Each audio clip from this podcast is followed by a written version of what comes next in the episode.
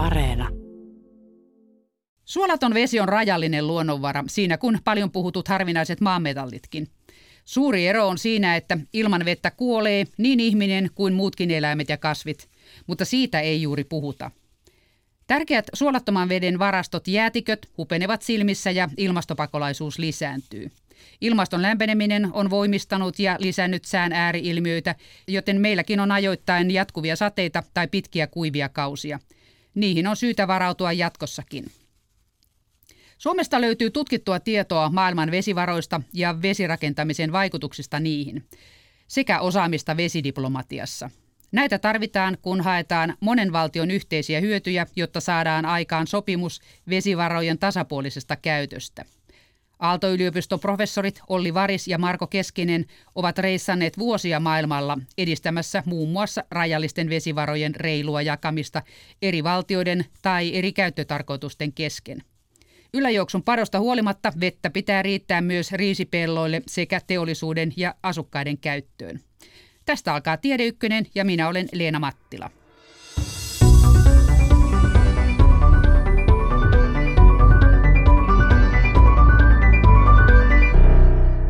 Ilman makeaa vettä kaikista meistä henki pakenee muutamassa päivässä ja ilman ruokaa selviää jonkun verran pitempään, mutta ilman vettä ei ole ruokaakaan ja lisäksi rajallisia vesivaroja tarvitsevat teollisuus ja vesivoimalat.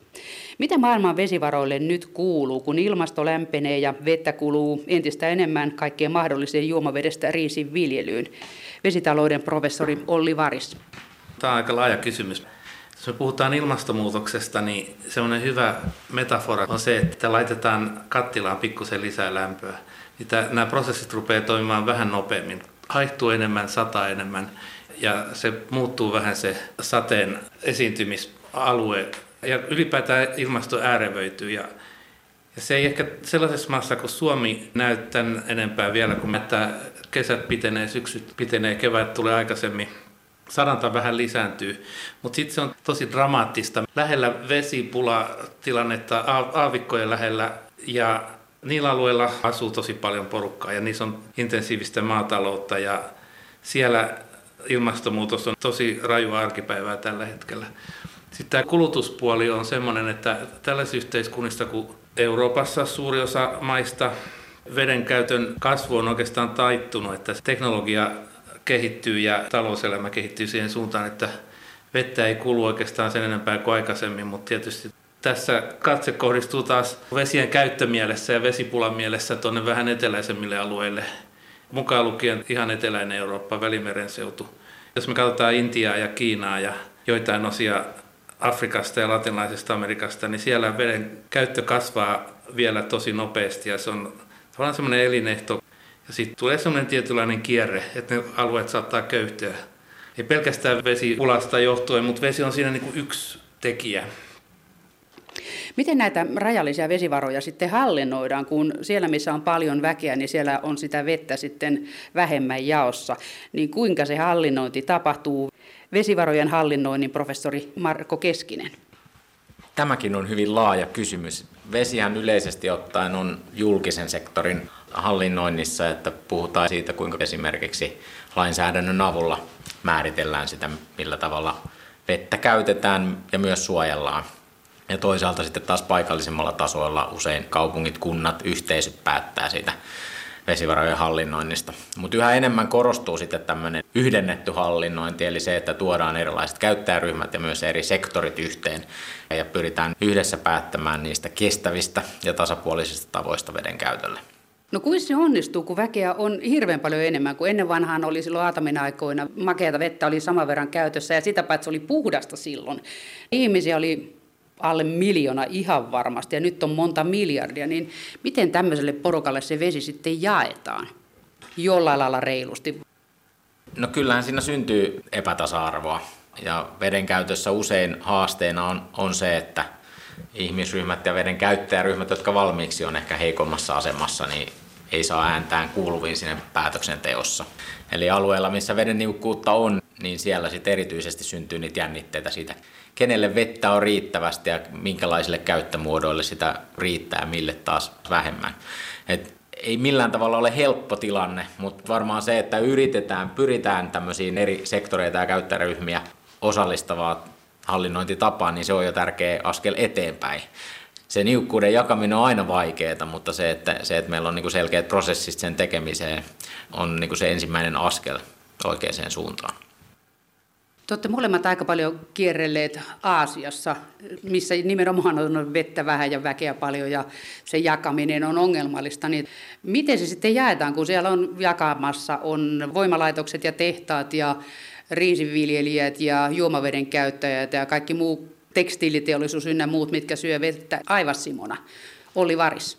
Joo, tämä pitää paikkansa. Asiassa on alueita, jossa on niin paljon ihmisiä per joen valuma-alue, että, että siitä tulee hurja kilpailu veden suhteen, että asiassa nämä väkirikkaimmat alueet ei ole välttämättä niin vesiköyhiä, mutta asukastiheys on, on paikotellen ihan todella suuri. Että kaksi sellaista esimerkkiä on se Gangesin Brahmaputran Megnan alue Pohjois-Intiassa ja, ja siihen liittyy myöskin Bangladesh ja jonkin verran Kiinakin. Ja siinä on yli 600 miljoonaa asukasta aika pienellä alueella ja vesi on heille pyhää tietysti, niin kuin kaikki tietää telkkariohjelmista ja muualtakin, mutta, mutta se ei ottaa ollenkaan sitä, että, että se olisi mitenkään puhdasta tai tasapuolisesti jaettu. Että, että siellä on hurjia vesiongelmia ja niissä on selkeä kansainvälinen dimensio, että mitä Marko mainitsi äsken tuosta yhdennetystä vesivarojen hoidosta, niin, niin pätee myöskin kansainvälisellä tasolla, että, että entistä enemmän on pyritty saamaan myöskin kansainvälistä keskustelua kansainvälisiä instituutioita vesivarojen hoitoon, mutta se, se, on, se on hyvin mielenkiintoista hommaa ja, ja Suomi on ollut siinä aktiivinen, mutta se ei ole mitenkään helppo juttu tällaisissa niin kuin vesistöissä, niin kuin esimerkiksi tämä Gangesin alue, missä vahvempi maa on yläjuoksulla ja heikompi maa Bangladesh on alajuoksulla. Toinen semmoinen yhden maan sisäinen joki, mikä on ehkä vähemmän tunnettu tässä mielessä, on Yangtze tuolla Kiinan sisällä – Siinä on 550 miljoonaa asukasta siinä valuma-alueella ja, ja siellä on ihan samanlaiset konfliktitilanteet Kiinan provinssien välillä kuin mitä Intia ja Bangladesin välillä. Siellä on vain toisinpäin se peli, että siellä on rikkaammat alajuoksulla ja köyhemmät yläjuoksulla. Ja se on tarkoittanut esimerkiksi sitä, että sinne yläjuoksulle on rakennettu valtavia patoja, jotka on aiheuttanut paljon ympäristöhaittoja ja myöskin ihmisten uudelleen sijoittamista. Ja driverina on se, että, että saadaan alajuoksulle vähemmän tulvia ja tasaisemmat olot maataloudelle. Näitä esimerkkejä voi asiasta kertoa tosi paljon. Niissä on aika paljon semmoinen luonne, minkä Marko tuossa jo mainitsi, että kun niitä yritetään laukasta ja kehittää niitä tilanteita, niin pyritään saamaan ihmisiä saman keskustelupöydän piiriin ja sitoutumaan yhteistyöhön. Plus sitten tuosta laajennettu versio vielä, että pyritään saamaan eri elinkeinoja myös yhteen. Että me ollaan Markon ja kumppanien kanssa tehty paljon sellaista työtä, että me pyritään kytkemään veteen myöskin tietysti ympäristöintressi, mutta myöskin maatalous ja energiasektori. Ja sitten tulee sellainen mielenkiintoinen ja todella monimutkainen peli, mitä on ainakin motivoiva ja mielenkiintoinen tutkia ja olla siinä päätöksenteon tukena esimerkiksi ministeriöille. Olli Varis, sähän olet myös limnologi, niin mitäs haittavaikutuksia tämmöisillä jättihankkeilla on, niin kuin esimerkiksi se Yangtze-joen kolmen rotkon pato Kiinassa, mikä aiheutti semmoisen patoalta, että se on yhtä pitkä kuin Pariisista Berliiniin ja sitten kun se kerää sieltä sitä irtomaata, kun siellä maata sortuu ja vajoo sinne veden mukana, niin nehän kaataa sen padon jonain kauniina päivänä. Joo, se on valtava pato ja tämmöiseen isoon, näin isoon jokeen pääuomaan tehtävä pato niin ei ole koskaan ihan ongelmaton juttu. Siinä tietysti haettiin positiivisia vaikutuksia, eli sähköä, eh, sähköä plus tulvasuojelu on ne kaksi, kaksi tärkeintä. Ja sitten kolmas oikeastaan, mistä on vähemmän puhuttu, on se, että, että siitä ei johdeta nyt siitä kolmen solan patoaltaan läheltä vettä ihan sinne Pekingin alueelle asti toista tuhatta kilometriä. Siinä on se etelästä pohjoiseen se, semmoinen North-South Water Transfer. Ja se ei kanssa toimisi tällä tavalla ilman sitä patoa. Eli tässä on myöskin tämmöinen iso luokan vesien siirtokysymys siinä ollut driverina, mutta energiaahan siinä tuotetaan aika paljon. Se on siinä mielessä hyvinkin hyödyllinen hanke. Se on ehkä joku, onko se nyt noin 17 tuommoista perusydinvoimalareaktoria, mitä se tuottaa. Ja sitten myöskin tämä tulvasuojelu on semmoinen, Yangtsen tulvat on ollut ties kuinka kauan jostain muinaisista keisareiden ajoista. Suuri vitsaus. Mutta sitten tietysti se, että rakennetaan noin valtava pato, aiheuttaa paljon näitä ympäristöongelmia plus sosiaalisia ongelmia. Sittenhän on arvioita, että noin 1,2-2 miljoonaa ihmistä olisi siirretty pois siitä patoaltaan tieltä ja padon tieltä. Ja, ja nämä yleensä on nämä jokivarret on semmoisia niin perinteisiä hyviä asuinpaikkoja, että siinä on myöskin kulttuurillisia vahinkoja aiheutettu aika laillakin. Ja jos ajattelee ympäristön kannalta, niin tämä mitä sä mainitsit, tämä sedimenttihomma, se on tärkeä sieltä. Janksen mukana tulee yläjuoksulta erittäin paljon sedimenttiä, minkä kuuluisi laskeutua sinne alemmalle valumaloille ja niille pelloille tulvien aikana. Ja se jää nyt sinne patoaltaaseen ja pikkuhiljaa täyttää sitä. Se on aika syvä se patoalas, että se ei sillä tavalla vielä ole sitä aktiivista varastotilaa, mistä tällä alalla puhutaan, niin kauheasti vähentänyt, mutta, mutta riskit on olemassa ja sit se on aika painavaa tavaraa, että, että kyllä se niin on sellainen patoturvallisuuskysymys ennen pitkään. Ja, ja voi hyvin olla, että ei kovin montaa kymmentä vuotta tarvitse odottaa. Mutta sitten on nämä rehevyyshaitat tietysti, sinne jää myöskin ravinteita, se rehevöityy ja aiheuttaa paljon myöskin vahinkoa ekosysteemeille siellä, varsinkin jonkin verran siitä padon alapuolelta. Mä en ole ihan täysin selvillä nyt, että kalastaako siellä nyt kukaan siellä patoaltaassa, mutta se kala on ollut siellä ruokapöydässä melkein joka päivä sillä alueella. Se on tietysti nämä kalakantajutut on sellaisia, että se voi olla, että sinne tulee, istutaan uusia kaloja ja näin poispäin, mutta nämä on semmoisia, mitkä tulee aina näissä patokysymyksissä voimakkaasti esille. Mutta tietysti tämä Kolmensolan alue on ollut aikaisemmin semmoinen kiinalaisten koli tavalla, että se on ollut semmoinen kansallismaisema, mikä on, on näissä vanhoissa maalauksissa tosi usein upeita, upeita seutuja ja vuoristoja ja, ja hienoja kaupunkeja ja kyliä, niin se on aika lailla pistetty nyt niin kuin uusiksi ja, ja pitkälti siellä veden alla. Että se, se on myöskin semmoinen kiinalaisen identiteetin tavallaan uudelleen muokkaus. Mä sanoisin vähän tälleen väkivaltaisessa, jyrääminen ja vähän tämmöinen väkivaltaisessa mielessä, mutta niin kuin, sitähän on saanut sitten kanssa. Toinen tämmöinen suuri patohanke oli Niilissä, se Nasserin aikanaan tekemä pato ja siihen Nasserjärvi, joka on iso patojärvi, niin kuinka se, se on täyttynyt. Sieltähän kuskattiin alta pois niitä muinaisia faarauden temppeleitä, siirrettiin toisaalle ja pystytettiin, mutta siellä kuitenkin on tämä sama ongelma, että se joki kuljetti mukana sitä ravinteikasta lietettä sinne Kairoon asti, mutta nyt ne on kaikki siellä patoaltaassa, niin mitä siitä seuraa? Joo, tämä pitää paikkaansa, että Niili on tietyssä määrin vertailukelpoinen Yangtze ja nimenomaan siinä se valuma koon suhteen. Mutta sitten se, mikä siinä on oleellinen ero on, on se, että Niilissä siinä Assuanin korkeampadon tai sen Nasserjärven alajuoksun kohdalla, niin vettä kulkee vaan alle kymmenesosa siitä, mitä kolmensolan padossa. Eli se on huomattavan kuivaa se seutu siellä Niilin, kestää joka puolella sitä Niiliä verrattuna näihin Kiinan oloihin, että, että siellä liikkuu todella paljon vähemmän vettä ja myöskin sedimenttejä siitä johtuen, vaikka se on tuommoista aika erosioherkkää maata. Siellä jos se erosio ei ollut se kaikkein suurin ongelma, kyllä se pikkuhiljaa täyttyy se Patojärvi, mutta siinä puhutaan aika pitkästä aikajänteestä. Se ei ole samalla tavalla semmoinen akuutti ja semmoinen, niin kuin, sanoisiko, että, että Jantsessa ne vesimäärät on niin suuria ja ne prosessit on niin kuin siitä johtuen osittain ja myöskin sen ilmastosta muuten johtuen, niin ne on niin kuin todella paljon massiivisempia ja nopeampia. Se, mikä Nasserjärvessä on suuri ongelma, mikä arvioitiin pahemman kerran väärin silloin aikanaan, kun sitä 50- ja 60-luvulla suunniteltiin, niin kaksi asiaa. Toinen on se, että, että sieltä vuotaa sinne aavikoille hirveän paljon vettä ja häviää tavallaan Haihtuu taivaan tuuli. Niin, se hävii sinne pohjavesiin. Osittain haihtuu sieltä, mutta osittain kanssa painuu hyvin syvälle pohjavesiin. Ja toinen on sitten se valtava haihdunta, mikä ei ole sinänsä yllätys, kun ajattelee, että siellä on keskellä Saharaa melkein, tai sitä Nubian autiomaata, mikä nyt on käytännössä samanlaista kuin Sahara. Ja haihdunta on todella suuri ja, ja sieltä tulee niin kuin vähemmän sitten vettä enää sinne Egyptin käyttöön kuin mitä he laskevat alun perin. Ja se, se vaikuttaa myös siihen energiantuotantoon. Että tavallaan niin pois sinne tulvat Egyptistä, mitkä oli faaraiden ajoilta koettu niin kuin hyväksi ja pahaksi. Mutta ei oikeastaan sillä tavalla kuin ajateltiin, vaan se haiduttaa ne taivaan tuuliin, ne vedet osittain ja poistaa tästä ihmisen käytöstä. Ja sitten siinä on se, tietysti mistä se heijastuu on se, että siellä Niilin alajuoksulla siellä Egyptissä deltalla on monta kymmentä miljoonaa ihmistä tosi pienellä alueella, jos otetaan Kairo ja Aleksandria ja sitten se alue siellä, niin varmaan 50-60 miljoonaa ihmistä aika pienellä alueella, niin siellä on aika vähän vettä käytettävissä nykyisin.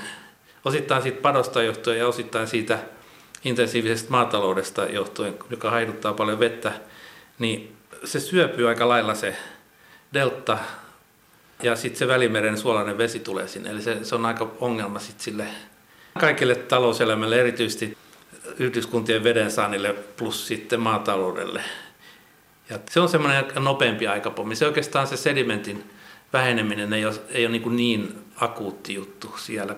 Vaikka sitä Mika Valtarin sinuhekirjoista lähteen kaikki luotettavat lähteet on täynnä sitä faaraiden aikaista elämää ja tulot on ollut heille tärkeitä, mutta se, se ei ole samalla tavalla niin, kuin niin semmoinen massiivinen kuin joissain noissa Aasiajoissa, missä sitä vettä on, on aivan tolkuttomasti ja myöskin väkeä. Kun tämä vesien hallinnointi on siellä paikan päällä mennyt vähän niin kuin vinksin vonksin, että yhdet saa enemmän kuin toiset ja toiset saa sitten enemmän niitä riesoja kuin toiset. Niin mitä tekemistä suomalaisilla on tämmöisessä vesien hallinnoinnissa, vesivarojen hallinnoinnissa jossain toisella puolella maapalloa? Professori Marko Keskinen, sä oot siellä luuhailu hallinnoimassa vieraiden valtojen vesiä. Joo, no ehkä ihan en ole hallinnoimassa, mutta pyrkinyt ymmärtämään ja ehkä osaltani auttamaan muun muassa tuolla Mekongin alla Kaakkois-Aasiassa, siellä neljän maan yhteisessä Mekongin jokikomissiossa, niin aikoinaan aika monta vuotta tein asiantuntijana töitä.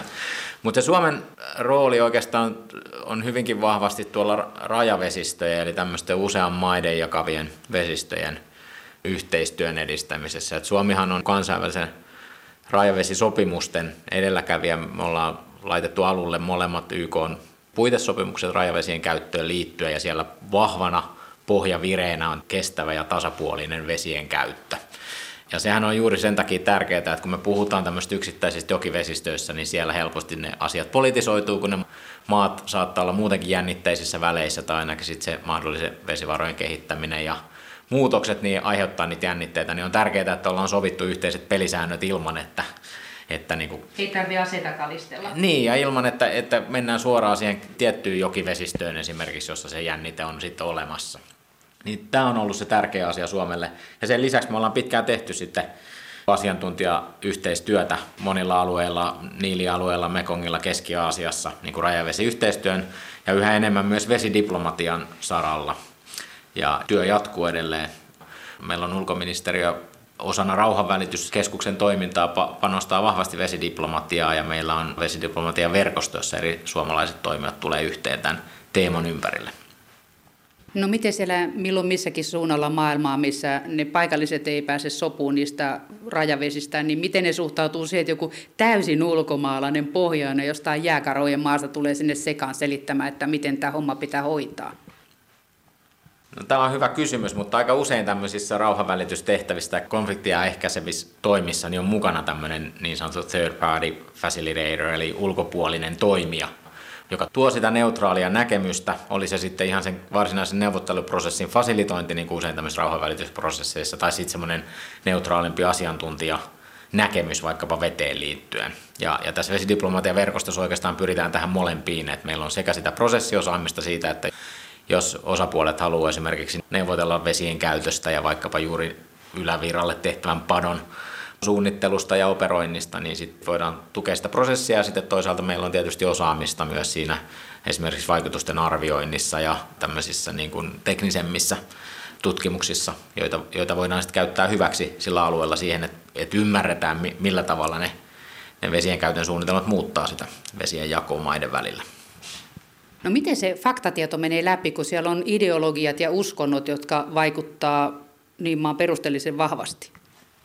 Monella tavalla ymmärretään sitä, miten vesiä, vesiä käytetään, ja se on totta, että yksi osa on tietysti tämmöinen tekninen tiedontuotanto ja sitten erilaiset poliittiset tavoitteet ja ehkä myös uskomukset eri, eri toimijoilla vaikuttaa siihen, millä tavalla ensinnäkin vettä ja sen merkitystä yhteiskunnille ymmärretään ja sitten toisaalta miten maat keskenään toimii. Ja, ja tämä on yksi erittäin mielenkiintoinen ja nouseva ehkä tämmöinen niin toiminnan ja myös tutkimuksen ala, missä sitten tutkitaan näitä eri, eri tiedontuotannon muotoja, ei pelkästään tämmöistä tieteellisesti tuotettua tietoa, vaan myös sitä esimerkiksi, miten poliittisten päättäjien omat näkemykset, olivat ne faktapohjaisia tai ei, niin osaltaan vaikuttaa siihen suunnittelu- ja päätöksentekoprosessiin. Pitääkö siellä olla mukana jotain psykologia ja sosiologia, jotka sitten yrittää sitä kautta vaikuttaa sellaisiin asenteisiin, jotka on haitallisia tämän vesidiplomatian kannalta. Et esimerkiksi, että joku esi-isien harrastama toimenpide, niin siinä ei ole mitään järkeä tai poliittisen johtajan antama lausunto on ihan älytön. Niin kuka ne päät saa kääntymään, kun se tulee niin korkealta taholta se virheellinen tieto, luulo? Niin, en tiedä, onko aina välttämättä noin rajuja tilanteita, mutta ei se pään kääntämistähän se ei ole, että, että se jokainen tietää, että jos päätä yrittää väkisin joltain henkilöltä kääntää, niin yleensä aika vahvasti tulee vastustusta ja saattaa tulla jopa iskuja takaisin, että enemmän se on se, tosiaan ehkä semmoisen niin kuin tiedon ja, ja ehkä jopa sen psykologiankin kautta sitä, sitä, että ymmärretään itse, että sitä päätä kannattaa joissain asioissa vähän alkaa kääntämään. Ja tässä palataan oikeastaan siihen semmoiseen yhteistoiminnalliseen hallintoon ja yhteistyöhön, että myös siinä vaiheessa, kun sitten tuodaan ne eri toimijat, oli ne sitten paikallisella tasolla tai vaikka sitten rajavesistöissä ne eri maiden toimijat yhteen, ja, ja on niin kuin järkevä, hyvin fasilitoitu neuvotteluprosessi, niin silloin kun kohdataan toiset ja ymmärretään ne toisen tarpeet, niin vaikka siellä kuinka ehkä taustalla on erilaisia kulttuurisia ja muita tarpeita ja uskomuksiakin, niin, niin sitten kun kohdataan toiset ja puhutaan asioista, asioista, niin sitten se usein auttaa ehkä tulemaan vähän vastaan ja näkemään niitä yhteisiä hyötyjä, mitä vesien käytöllä voi kuitenkin saavuttaa. No miten sitten on tiedon siirron ja osaamisen siirron laita, että koulutatteko te siellä paikan päällä näissä jokidiplomatia-hommissa niitä paikallisia, että ne osaisivat seuraavat sotkut selvittää itse, koska niitä tulee kuitenkin varmasti, kun jäätiköt sulaa ja vettä tulee enemmän tai vähemmän? Meidän yhteistyö on aika paljon on ehkä ollut molemmin puolista oppimista. Et usein ollaan toimittu paikallisten yliopistojen kanssa yhteistyössä. Et se on niin kuin molemmin puolista ja sehän siinä on niin kuin varmaan kaikkein antoisinta. Onko tässä vesidiplomatiassa ihan semmoisia oikeita diplomaatteja mukana jollain lailla, että kun siinä kuitenkin tarvii sovittaa näitä eri kulttuureita ja uskontoja ja muita yhteen? Joo, vesidiplomatia juuri tuo semmoista niin kuin vahvempaa poliittista prosessia ja myös diplomatiaosaamista tähän niin kuin rajavesien käyttöön, että, että se perusjako ehkä on sen tyyppinen, että rajavesiyhteistyö, niin siellä on aika vahva semmoinen institutionaalinen pohja, eli meillä on ne sopimukset YK-tasolla ja alueellisella tasolla, ja sitten meillä saattaa olla yhteiset organisaatiot, kuten joku, jonkinlaiset jokikomissiot, jonka puitteissa asioita tehdään. Se ajatus lähtee siitä, että ollaan herttaisessa yhteisymmärryksessä siitä, että yhteistyö kannattaa. No sitten todellisuushan on sitten välillä sitä, että on poliittisia ristiriitoja, mailla on erilaisia intressejä, silloin sitten ta- saatetaan tarvita sitä vesidiplomatiaa, ja, ja se on sitten taas niinku sen veden politisoinnin prosessien ymmärtämistä, ja siinä diplomatiaosaamisella on ehdottomasti iso osansa, ja esimerkiksi Suomessakin tämä vesidiplomatian verkosto, niin se on vahvasti tosiaan ulkoministeriön alaista, rauhanvälityskeskuksen alaista. Meillä on paljon suomalaisia kokeneita diplomaatteja ollut verkoston toiminnassa mukana ja tuomassa juuri semmoista näkemystä, mitä esimerkiksi meidän vesialan osaajien piirissä ei oikeastaan lainkaan ole. Ja siinä usein sitten korostuu se, se prosessiymmärrys, että se yhdistyy siihen semmoiseen niin tekniseen ymmärrykseen siitä, että mistä, mistä puhutaan, eli minkälainen on se jokivesistö esimerkiksi tai joku patosuunnitelma, mutta samaan aikaan täytyy ymmärtää aika isosti se laajempi konteksti, missä ne eri toimijat tulee yhteen ja millä tavalla sitä niin kuin vaikkapa neuvotteluprosessia sitten niin kuin ohjataan ja millä tavalla siinä ollaan mukana. Mikä on sun arvio, että mitkä on niin kuin suurimmat uhkat ja ongelmat ja pystytäänkö niitä ratkaisemaan? Vesivarojen hallinnoinnin professori Marko Keskinen. Suurimmat uhkakuvat varmaan liittyy, jos rajavesistöistä puhutaan, niin juuri siihen, että kun veden niukkuus lisääntyy monilla alueilla samaan aikaan sitten se vesi ehkä politisoituu niin sitten myös saattaa olla, että ihan sisäpoliittisesti tulee semmoista tietynlaista painetta niin kuin korostaa sitä, että tämä on nyt meidän vettä vaikkapa täällä yläjuoksulla ja sitten vaikka vaikka perinteisesti ollaan onnistuttu jossain määrin yhteistyössä sitä vesien käytöstä tasapuolisesti sopimaan, niin sitten saattaa olla, että ne äänenpainot vähän kärjistyy ja, ja lähdetään niin kuin hakemaan ehkä myös poliittista pääomaa sen vesivarojen käytön kautta. Ja silloin sitten ollaan tietysti vähän niin kuin ongelmissa, koska sitten ei olla pelkästään enää siellä teknisessä rajavesiyhteistyössä. Vaan ei sit, puhuta enää asiasta. Niin, ei välttämättä puhuta pelkästään asiasta, vaan puhutaan myös sitä niin kuin poliittisesta ulottuvuudesta. Ja maailman tilannehan ylipäänsä on sen tyyppinen, että asiat helposti äärevöityy ja, ja poliittinen keskustelukin helposti löytää ääripäänsä ja silloin ollaan helposti vähän ongelmissa. Siitä vesivarojen jakamisesta tulee joskus kistaa kyllä ihan maan sisälläkin, että miten niitä sitten jaetaan just sen yläjuoksun voimala ja alajuoksun tai välivaiheen viljelijöiden ja häntäpään juomaveden kesken, niin miten niitä sitten saadaan jaettua vesitalouden professori Olli Varis? Oikeastaan jokaisessa paikassa törmätään tällaiseen oli sitten vettä paljon tai vähän, että kyllä Suomessakin tämä vesivarojen kokonaissuunnittelu oli jo 60-70-luvulla trendi. Semmoisena niin kuin lähtökohtana, että pyritään siihen, että kaikki osapuolet otetaan tasapuolisesti huomioon ja näin poispäin, ja sitten rakennetaan näitä politiikkaprosesseja ja instituutioita sen mukaan.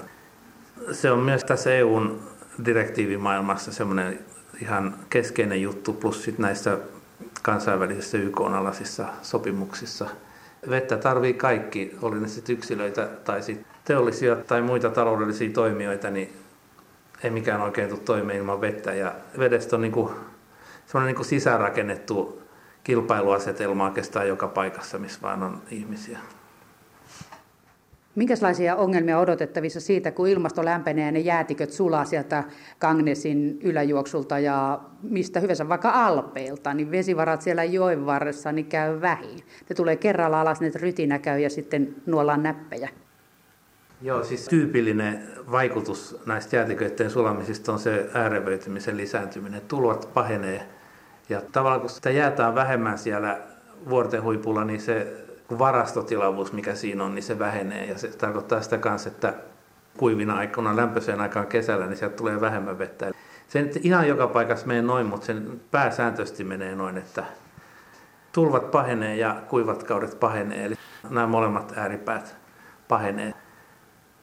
Ja sitten jos ilmasto lämpenee, niin se yleensä vaikuttaa tavalla tai toisella. Lisääkö se sadantaa vai vähentääkö se sadantaa, mutta monilla noilla vuoristoalueilla niin on joku osa sitä vuoristomassiivia, missä se lisääntyy ja jossain se vähenee. Eli, eli siitä tulee vähän semmoista epäsymmetriaa. Kuinka paljon se vaikuttaa sitten veden laatuun vai onko sillä väliä enää siinä vaiheessa, kun vedestä on pula? Mutta luulisin, että kun se tulee suurena ryöppynä sieltä se sulavesi silloin kertalaakista, niin sehän ottaa maata mukaan ja kaikkea muuta. Että siinä on humusta ja muita maalajeja mukana ja varmaan mikrobeita ynnä muuta huuleveden mukana sinne jokeen päätyneitä. Joo, vedenlaatuun se vaikuttaa aika paljon, että oikeastaan molemmat nämä, onko siellä liikaa tai liian vähän vettä, niin siinä on myös vedenlaatuaspekti ihan tärkeä. Eli tulvan aikaa, jos tulee paljon vettä tai rankkojen sateiden aikana, niin yleensä siihen liittyy se myöskin, että erosio pahenee ja sitten sieltä tulee eri, eri maaleja, niin just niin kuin sä sanoit, mutta myöskin tuommoista hienoa silttiä ja, ja savea ja muuta tulee paljon, mutta myöskin riippuu tietysti millaisessa käytössä se valuma-alue on, että sieltä voi tulla myöskin mikrobeja aika paljon enemmän ja sitten kuivaan aikaan, jos siellä vähenee vesi, niin silloin se laimeneminen, niin kuin esimerkiksi jätevesien laimeneminen tai hajakuormituksesta tulevan ravinnekuormituksen laimeneminen siihen isompaan vesimassaan vähenee. Eli se voi rehevöityä se joki aika paljonkin sitten, jos se vähenee se tavallaan veden vaihtuvuus. Missä kaikissa isoissa joissa niin se vesi on alun perin lähtöisin jäätiköltä enimmäkseen? Siinä on oikeastaan semmoinen iso kokonaisuus ihan maailmanlaajuisesti oikeastaan vallitseva tässä mielessä on se Himalajan ylänkö, eli sieltä lähtee. Joet ihan sinne Keski-Aasiaan, nämä Amudar ja Syyrdar, ja sitten sieltä lähtee sinne Etelä-Aasiaan, Indus ja Ganges ja Brahmaputra, ja Myanmarin lähtee Irravadi ja, ja Salviin, ja sitten Mekong lähtee sieltä, ja sitten jotkut Kiinan suurista joista, erityisesti Yangtze lähtee sieltä, ja jossain määrin myöskin se Keltainen joki sieltä laitamilta. Tämä on semmoinen alue, missä asuu varmaan yli 40 prosenttia maailman ihmisistä pelkästään näiden jokien valuma-alueilla. Eli se on niin myös maailman väestöongelman kannalta aika keskeinen alue ja siellä on vedestä huutava pula. Eli ne on myöskin niin kuin tavallaan sosiaalisessa ja poliittisessa mielessä herkkiä vesistöjä. Mutta sitten on tietysti, kyllä näitä löytyy niin kuin lähes joka mantereelta näitä tällaisia, esimerkiksi noin Ruotsi ja Norja ja sitten Alppimaat, Rein lähtee sellaiselta alueelta, Tonava lähtee ja Roone ja monet muut Euroopan suuret joet. Että kyllä näitä löytyy vähän joka mantereelta.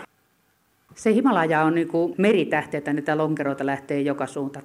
Ja kaiken maailman uskontoja, poliittisia vakaumuksia ja demokratiasta diktatuuriin löytyy sieltä niiden jokien varsilta. Niin olisiko tässä semmoinen oikein emähyvä paikka vesidiplomatialle?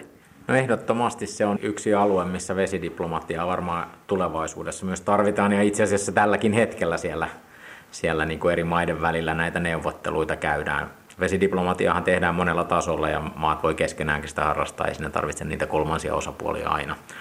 Ja Olli mainitsemista asioista, niin tuo Etelä-Asia on tietysti ollut jo pitkään aika semmoinen kinkkinen ja siellä esimerkiksi Kiina ja Intia, joilla muutenkin on kahdella valtavan isolla maalla aika poliittisesti jännitteiset välit, niin sitten ne, ne jokivesistöt myös siellä, joita he jakavat, niin on kehittämisen ja myös jännitteiden kohteena. Ja sama, haasteellisia. No haasteellisia juuri näin. Ja, ja siinä niin kuin päästään juuri siihen, että se vesidiplomatia voi toimia myös toisella tavalla, että parhaimmillaan sitten, jos päästään niin kuin eteenpäin siinä vesiyhteistyössä, niin se saattaa silotella niitä poliittisia välejä muutenkin, kun löydetään yhteinen sävel esimerkiksi tuommoisessa haasteellisessa vesistössä, että optimistisestikin näitä asioita voi toki ajatella. Mikä on sun käsitys siitä, että onnistuuko tämän ongelman ratkaiseminen, tämän jäätiköistä tulevien vesien hallinnan jakaminen? Haasteellinen kysymys, jos mä jatkan tätä terminologiaa, mitä tuossa käytettiin, niin ei ole helppo juttu, mutta mä oon niin luonteeltani tässä suhteessa jossain määrin optimisti, että jos saa sen keskustelun tarpeeksi isoon mittakaavaan ja sille kantille, mitä suomalaiset on koittanut paljon tehdä tuolla maailmalla, että koitetaan etsiä niitä niin kuin yhteisiä isoluokan etuja tällaisesta yhteistyöstä, niin kyllä se on toiminut aika hyvin monessa paikassa ja, ja Suomessa on valtavan hyvää diplomatiaa tehty esimerkiksi Afrikassa ja nobelisteista lähtien tehnyt tätä hommaa, että kyllä siinä paljon on haasteita, mutta kyllä se sillä tavalla niin kuin palkitsevaa työtä on ja, ja mä uskoisin, että vaikea työt nyt jää heti lopun, niin monet esimerkiksi näistä Aasian nopeasti kehittyvistä maista, niin niissä myös tavallaan se taloudellinen ja poliittinen maailma muuttuu pikkuhiljaa, kun ihmisiä koulutetaan entistä korkeammalle ja tavallaan ne prioriteetit kanssa sisäisesti muuttuu. Ja se auttaa paljon tuossa Kiinan ilmastonmuutosintressissä ja, ja varmaan myöskin näissä vesiasioissa ja, ja sama vähän Intiassa, että koulutettu väestö ja, ja tavallaan se suhtautuminen näihin luonnonvaroihin niin alkaa olla ehkä vähän lähempänä sitä, mitä 2000-luvun Euroopassa. Ja, ja isoja yhteisiä intressejä on helpompi löytää. No, millainen tilanne sitten on Afrikassa ja Amerikoissa, Etelässä ja Pohjoisessa, professori Olli Varis? Vesien suhteen niin kuin Afrikka on iso asia ollut iät ja ajat, ja niin mä en ole ihan samalla tavalla optimisti ehkä sen mantereen suhteen, että Afrikassa on semmoinen lähtökohta, mikä on monelle aika yllätys, että se on todella suuri. Se on yhdeksän kertaa Intian kokoinen, mutta siellä on yhtä paljon porukkaa kuin Intiassa. Ja se ei ole sillä tavalla niin vesien käytön suhteen niin kuin paineistettu. Siellä ole niin kova se veden kilpailu, mutta, mutta se mikä siellä on ongelma on se, että se väestö kasvaa paljon nopeammin kuin missään päin Aasiaa. Ja se muutos, kaupungistuminen ja se elinkeinojen murros on todella nopea tällä hetkellä. Ja ja ympäristötietoisuus, tai ainakin poliittinen painoarvo on tosi alhainen, että ja myöskin siellä on paljon köyhyyttä ja varmaan paljon enemmän köyhyyttä kuin muualla maailmassa yhteensä. Ja tämä on semmoinen vaikea yhdistelmä, mikä ei mene niin kuin ihan hetkessä ohi. Siinä tarvii kyllä niin kuin useampia kymmeniä vuosia. Mä lähtisin aika pitkälti Afrikassa siitä koulutuksesta ja talouselämän tasapainosta kehittämisestä, niin ihan tuota aurinkoenergiaa ja high ja muuhun, koska se miljardi afrikkalaista voisi olla muutaman vuosikymmenen päästä niin kuin aika erilaisessa tilanteessa, jos se saataisiin tasapainotettua ja hanskaan se sosiaalinen ja poliittinen kehitys. Sitten voisin sanoa lattareista vielä sen verran, että se on oikeastaan näistä suurista mantereista vähiten asuttu ja siellä on eniten vesivaroja. se, se mikä siellä on iso juttu on niiden yhteiskuntien suuri polarisaatio ja se on hyvin toimeen tulevaa väestöä kaupungeissa ja sitten on oikein maasta riippumatta niin semmoinen 30-50 prosenttia niin kuin ne sanoo itse Los Pobresta, että ne on näitä etnisiä ryhmiä tai sitten jotain muita köyhyysloukussa olevia ihmisiä ja heidän olot on aika surkeita. Sitten on tämä luonnonvarojen aivan, aivan käsittämätön käyttöpaine tällä hetkellä. Brasilia on ollut paljon esillä. Hyvä, että on esillä, mutta, mutta samaa tapahtuu monessa muussakin maassa, että tavallaan ne on niin, niin harvoissa käsissä ja niin huonossa poliittisessa kontrollissa ne valtavat luonnonvarat. Luonnonvaroihan siellä on niin ihan todella paljon. Et se on semmoinen klassinen juttu, jos ajatellaan sitä niin kuin lajikatoa ja ilmastonmuutosta ja näin poispäin. Ne on tietysti kaikkien meidän nämä teolliset materiaalivirrat kytkeytyy toisiinsa, että se, siinä mielessä on niin osittain meidänkin kulutustottumuksiin liittyvää. No miten sitten on vauraamaan Pohjois-Amerikan ja Väli-Amerikan laita, että kuinka siellä pärjätään vesivarojen kanssa? Professori Olli Varis. Pohjois-Amerikassahan on sillä tavalla mielenkiintoinen se ilmasto, että siellä on aika iso osa siitä mantereesta on kohtalaisen kuivaa, nämä preeriat ja, ja kalliovuorten itäpuoli. Ja, ja se koskee ihan Kanadaakin, mikä on aika pohjoisessa, mutta silti siellä on, on aika kuivaa ja siellä on paljon intensiivistä maataloutta, eli siellä on vedestä kovasti pulaa. Sitten Yhdysvalloissa myös ne eteläiset osat, esimerkiksi Kaliforniahan on todella kuivaa, käytännössä aavikkoa ja New Mexico ja Arizona ja Texaskin on aika kuivaa paikotelle. Ja nämä on sellaisia väkirikkaita alueita ja, ja taloudellisesti tärkeitä alueita. Väli-Amerikasta, no Meksiko nyt lasketaan joskus Pohjois-Amerikkaan, joskus Väli-Amerikkaan, mutta sehän on enimmäkseen aika lailla kuivaa aluetta ja siellä on suuria väestökeskittymiä ihan aavikolla, niin kuin esimerkiksi Meksiko Cityn ja niiden ympäröivien kaupunkien niin kuin agglomeraatio, missä on varmaan 50 miljoonaa ihmistä, jos laskee sinne Pueblaan asti, niin erittäin kuivaa ja erittäin polttavat vesiongelmat. Ja siihen Väli-Amerikkaan pätee aika paljon se, mitä mä sanon noista lattareista, että ne yhteiskunnat on aika polarisoituneita ja, ja siellä myöskin sanotaan, että esimerkiksi Meksikossa aika suuri intressi on semmoisella niin kuin meidän käsityksen mukaan lain ulkopuolella toimivilla toimijoilla, niin kuin huumekaupalla ja muilla, jotka pyörittää osittain ihan sitten normaalia maataloutta. Esimerkiksi meidän avokadot saattaa hyvin tulla semmoisilta viljelmiltä, ja mitä ostetaan kaupoista täällä ja näin poispäin. Että ne ei ole talo- tai poliittisesti niin kauhean helppoja maita toimia. Meillä on jonkin verran ollut koulutusyhteistyötä Meksikossa nimenomaan, monta vuotta tästä tehty kimppaa. Ja siinä näkee myös sitä sellaista, se on niin kuin monitahoisia, että siellä on hyvin kehittynyttä paikotelle ja hyvin niin kuin fiksua meininkiä paikotelle, mutta sitten on ihan, voi olla aika moista bandiittimaailmaa sitten viereisessä provinssissa. Kuinka paljon oikeastaan, siis ihan ympäri maailmaa, teollisuus ja sitten keinokastelu, viljely tärvää vesivaroja ihan niin kuin huolimattomuuttaan tai hölmöyttään? Ne on kuitenkin isoja vedenkäyttäjiä.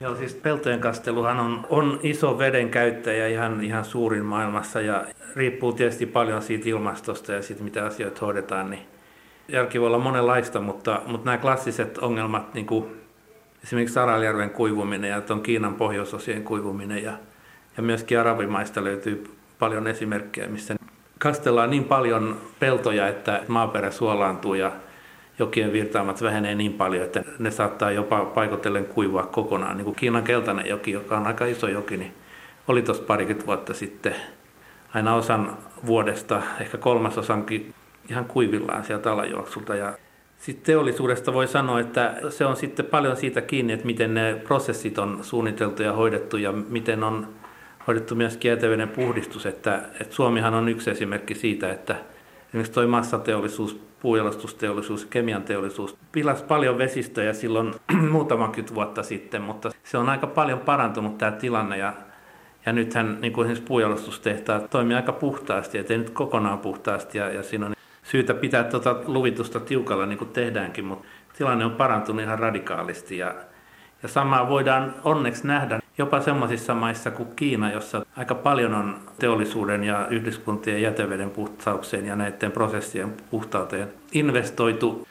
Viimeisen sanotaan 10-15 vuotta ollut sellaista aikaa, missä se on kääntynyt aika lailla parempaan suuntaan siellä. Ja, ja samaa voi nähdä näissä muissakin Aasian isoissa maissa, mutta paljon on työtä tehtävänä ja tilanne on monin paikoin niin ihan radikaalisti surkeampi kuin Euroopassa, mutta toivotaan, että se jatkuu se positiivinen kehitys. Esimerkiksi tuollaisessa massateollisuudessa se on myöskin energiansäästöä ja, ja raaka-aineiden säästöä taloudellisesti mielekästä myös, että tähän toimivampia prosesseja. Ja siinä suomalaiset on myöskin siellä teollisuuspuolella aika hyvin saanut ajettua uusia trendejä teollisuuteen. Mitä mieltä olet siitä, että tekstiileihin, kännyköihin ja autoihin ja ruokiin, ravintokasveihin lisättäisiin vesijalanjälki? Niin että ihmiset tietäisivät, että kuinka paljon siihen on tärvätty vettä että sulla on se kännykkä tai takki päällä. Sinänsä ihan hyvä ajatus. Vesijalanjälki ei ole ihan niin yksinkertainen asia kuin hiilijalanjälki, koska hiilidioksidi tai metaani, kun se tulee tuollaiseen yhteiseen ilmakehään. Ja se on vertailukelpoinen eri puolilla maailmaa, että jos sä päästät tonni hiilidioksidia täällä tai Argentiinassa, niin se on sama asia käytännössä, mutta veden suhteen se ei ole ihan näin yksinkertainen juttu, että Siinä on paljon sellaisia välillisiä vaikutuksia tuotantoketjusta. Jos ajattelee kännykkääkin, niin sieltä löytyy harvinaisia metalleita, minkä louhinnalla voi Kiinassa tai Suomessa tai jossain muualla olla suuriakin vesistövaikutuksia, mutta miten sä niin teet ne vertailukelpoiseksi esimerkiksi suomalaisen vehnänviljelyn kanssa, niin se, se ei niin kuin, me ollaan tehty mun tutkimusryhmässä aika paljon sitä, mutta se ei ole mitenkään simppeli asia. Ja mä epäilen, että se vesijalanjälki indikaattorina niin rajoittuu niin tulevaisuudessakin enemmän tuommoisen ehkä perustuotannon sisällä. Että maataloudessa se on helpompi sanoa kuin jossain tuommoisessa niin pitkälle viedyssä teollisuustuotteessa, missä tota, on kaikki energiat ja muut pitää ottaa huomioon. Ja enemmän se ympäristötietoisuus olisi hyvä saada teollisuuden plus kuluttajien puolelle sit elinkaarianalyysin ja, ja muun kierrätyksen kautta, että, että on olemassa näitä niin kuin esimerkiksi tämä elinkaariajattelu, mikä, kokonaisuus. kokonaisuus, mikä esimerkiksi tässä kiertotaloudessa on aika keskeinen lähestymistapa. Että mä sanoisin kiertotaloutta laajemmin kannattaisi edesauttaa kovalla kädellä. Ja sitä monet tekeekin Suomessa ja se etenee kovaa vauhtia, mutta pidemmälle paljon pitää päästä kuin missä nyt ollaan. Miten Suomen vesitilanne sitten muuten jakselee? Suomikin on iso maa tuossa mielessä, että mä heitän limnologin pipon päähän, että sisävesien niin vedenlaatu on parantunut tässä vuosikymmenien varrella aika kivasti. Aikaisemmin ollut tärkeät nämä tulvasuunnitelmat ja tulvavarautuminen, mutta nyt myöskin kuivuuden suhteen, että se on jossain määrin uusi asia kuivuutta on ollut Suomessa aikaisemminkin, mutta se ei ollut siinä määrin merkittävää, että siihen olisi tarvittanut tehdä tällaista EU-tason systeemien jalkauttamista ja siihen, että miten kuivuuksiin varaudutaan. Se on Varsinais-Suomen ja läntisen ja eteläisen Suomen niin kuin asia maatalouteen liittyvä pääasiassa, mutta, mutta on oikeastaan aika yllättävääkin. Meillä on ollut ihan tutkimusta päällä tässä monet vuodet, että, että miten niin kuin ääreviä vuosia tässä on kuivuuden suhteen ollut viime aikoina. Ja kyllä niihin kannattaa varautua ja pitää varautua ja sitä tehdään, mutta, mutta se on tietyllä tavalla huolestuttava niin kuin ilmastonmuutoksen aiheuttamana vaikutuksena, että miten se etenee, miten pahaksi se tässä menee. Ja kun tässä ilmastonmuutoksesta paino vaan toisessa päässä on se, että nämä sademäärät lisääntyy ja rankkasateet lisääntyy, niin siinähän hulevesien määrät lisääntyy. Ja hulevesissä menee mukana pintamaata, että esimerkiksi kaupunkien hulevedet on hyvin ravinnepitoisia. Ja sitä niissä on kaikkea muuta roinaa, mikä päätyy sitten vesistöihin. Ja sitten ylipäätään pintavalunta, kun talvella ei ole maa jäässä, niin se on ihan toista luokkaa kuin sanotaan nyt vaikka 20 vuotta sitten. Joo, kyllä se näin on, että niin kuin rakennettuja alueita on tietysti Suomessakin enemmän ja enemmän ja tiheästi asuttuja alueita. Ja tämä hulevesikysymys pikkuhiljaa kasvaa merkitykseltään ja myöskin siihen liittyvät nämä ainevirrat ja huuhtoumat on ne sitten jotain tällaisia hiilivetyjä tai öljyjämiä tai muita, mitä tuolta kaupunkialueet lähtee, tai, tai muita epäpuhtauksia, tai sitten ravinteita tai ihan puhdasta erosioa, niin kyllä ne on iso, iso kysymys. Ja nyt Suomen mittakaavassa mikä megaluokan juttu on, niin kuin jos mennään isommille kaupunkialueille tuonne Keski-Eurooppaan tai Aasiaan, mutta kyllä ne täälläkin on sellainen asia, että kyllä niihin niin entistä enemmän kiinnitetään huomioon ja otetaan huomioon viherrakentamisessa ja sitten myöskin kaupunkisuunnittelussa siinä mielessä, että, että rakennetaan läpäiseviä alueita, mistä vedet ei valu suoraan pintavesi, vaan muodostuu pohjavettä ja sillä tavalla terveempää ekologiaa.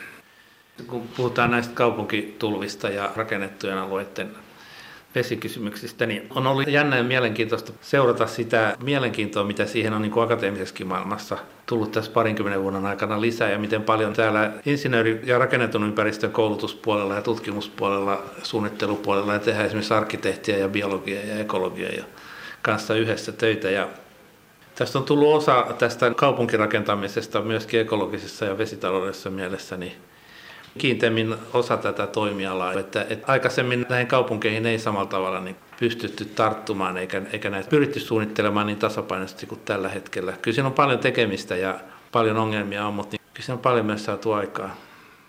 Kun ilmasto lämpenee ja maailman väestö lisääntyy ja vesivarat on suunnilleen samat ja koko ajan pikkuhiljaa pilaantuu ja tärvääntyy, niin miltä sitten näyttää tulevaisuus täältä Otaniemestä päin katseltuna? Vesitalouden professori Olli Varis.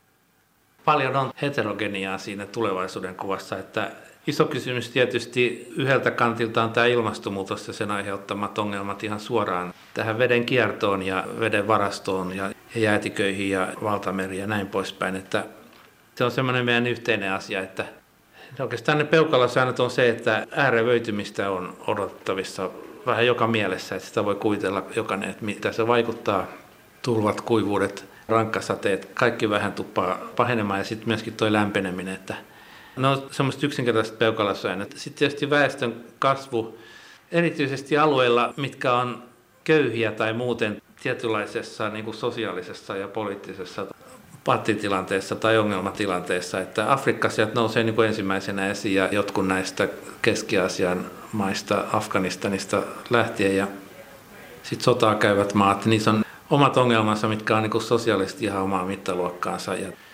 Afrikassa se väestön kasvu on, on iso juttu. Ja sitten on tämmöinen voimakas teollistuminen ja voimakas kaupungistuminen. Se on Afrikan kysymys, mutta se on myöskin monessa Aasian maassa semmoinen iso juttu, että, että se voi tehdä monella tavalla. Ja, ja siinä on tietty tilanteen paranemista ollut havaittavissa monessa maassa, että, ympäristöön laitetaan enemmän enemmän pateja ja se on osittain myös tätä vesialaa, kunnon infraa ja ympäristön suojelua ja tällaista mutta ympäristön saastuminen ja, ja kaupungistumisesta ja talouskasvusta liittyvät ongelmat on niin kuin arkipäivää aika suuressa osassa. Sanotaan nyt köyhissäkin maissa, mutta kolme viidesosaa maailman maista on näitä niin kuin keskitulotason maita. Tietyllä tavalla puhutaan aika vähän, että puhutaan rikkaista ja köyhistä, mutta siinä välissä on kuitenkin suurin osa maailman väestöstä. Että, Gaussin et, käyrä. No tavallaan joo, ja, ja näitä tämmöisiä kohtalaisen vauraita maita, niin kuin Brasiliasta Kiinaan, niin niissä tehtävät ratkaisut ja minkälaisia suuntia tämä politiikka ottaa. se ei ole niin ihan sellaista, mitä mä olisin niin kuvitellut kymmenen vuotta sitten.